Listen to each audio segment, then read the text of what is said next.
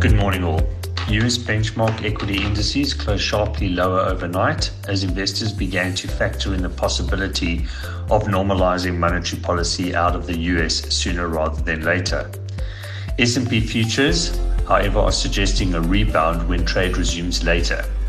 Asia equity markets are mostly positive with the Hang Seng and Kospi indices the strong outperformers.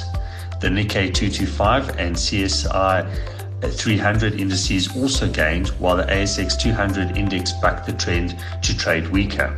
UST yields jumped on the back of Fed Chair Powell's comments to the US Senate Banking Committee.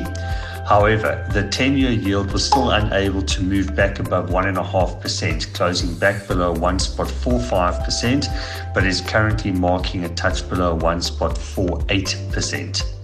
The spread between the US 2 year and the 10 year narrowed sharply to close sub 90 points, while the spread between the US 10 year and its 30 year counterpart also narrowed, but it was less pronounced, currently marking a touch above 34 points.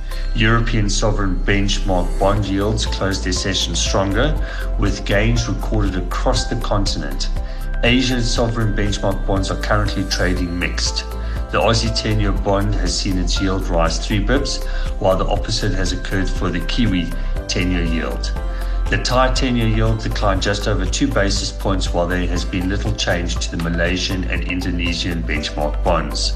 The greenback has lost some ground against the majors, with the Dixie index falling back below the 96 level. It's been a mixed bag for EMFX, the South Korean won is currently leading the gainers, followed by the Mexican peso and ZAR. Propping up the table is TRY, which continues to suffer at the hands of all and sundry. Indonesian rupiah and uh, the Czech koruna are also under pressure on the opening day of December trade. Commodity prices have started the new month on the front foot. Benchmark crude oil prices are higher, but Brent crude oil is still remains below $71 per barrel.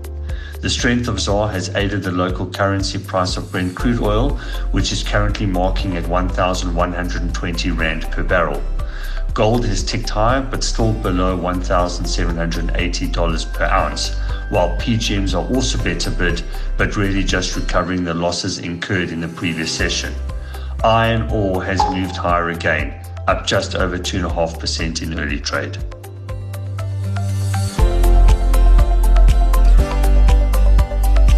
Nedbank Global Markets, bringing you the latest updates from our team of experts.